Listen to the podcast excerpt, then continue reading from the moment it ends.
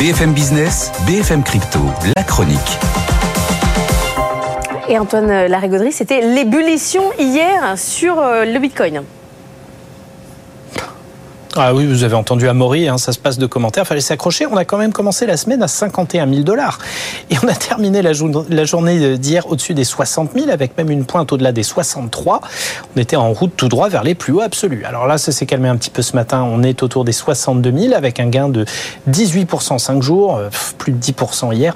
Même chose pour l'Ether, qui reste sur une belle tendance haussière, hein, du côté des 3400 au plus haut depuis décembre 2021. Bon, alors, il faut que nous vous racontiez quand même cette histoire sur Coinbase qui a fait certaines surfroides aux investisseurs.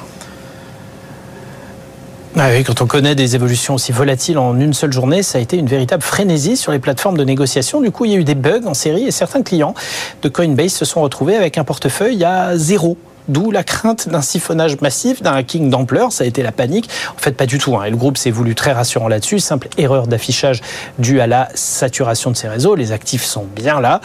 Mais une belle frayeur quand même. Le bug est progressivement réglé et le titre coté au Nasdaq a terminé à l'équilibre. Il gagne quand même 23% sur 5 jours hein, et plus de 200% sur un an. Oui, la plateforme est une des mieux placées au milieu de toute cette ébullition. Mais ça devient compliqué à gérer ces séances de folie au quotidien. D'où bah, quelques tweets bien saignants de certains analystes sur le thème. Si vous avez des soucis sur Coinbase, alors autant euh, aller investir sur les ETF Bitcoin, hein, ces produits qui connaissent des records de négociation ces derniers jours, hein, plusieurs milliards de dollars au quotidien, et c'est une des raisons de la très forte hausse du Bitcoin.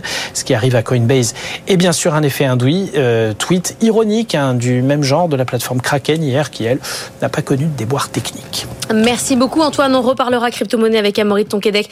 Ça sera dans le journal de 7h, dans un instant le journal de 6h30, le dossier Atos, dossier que suit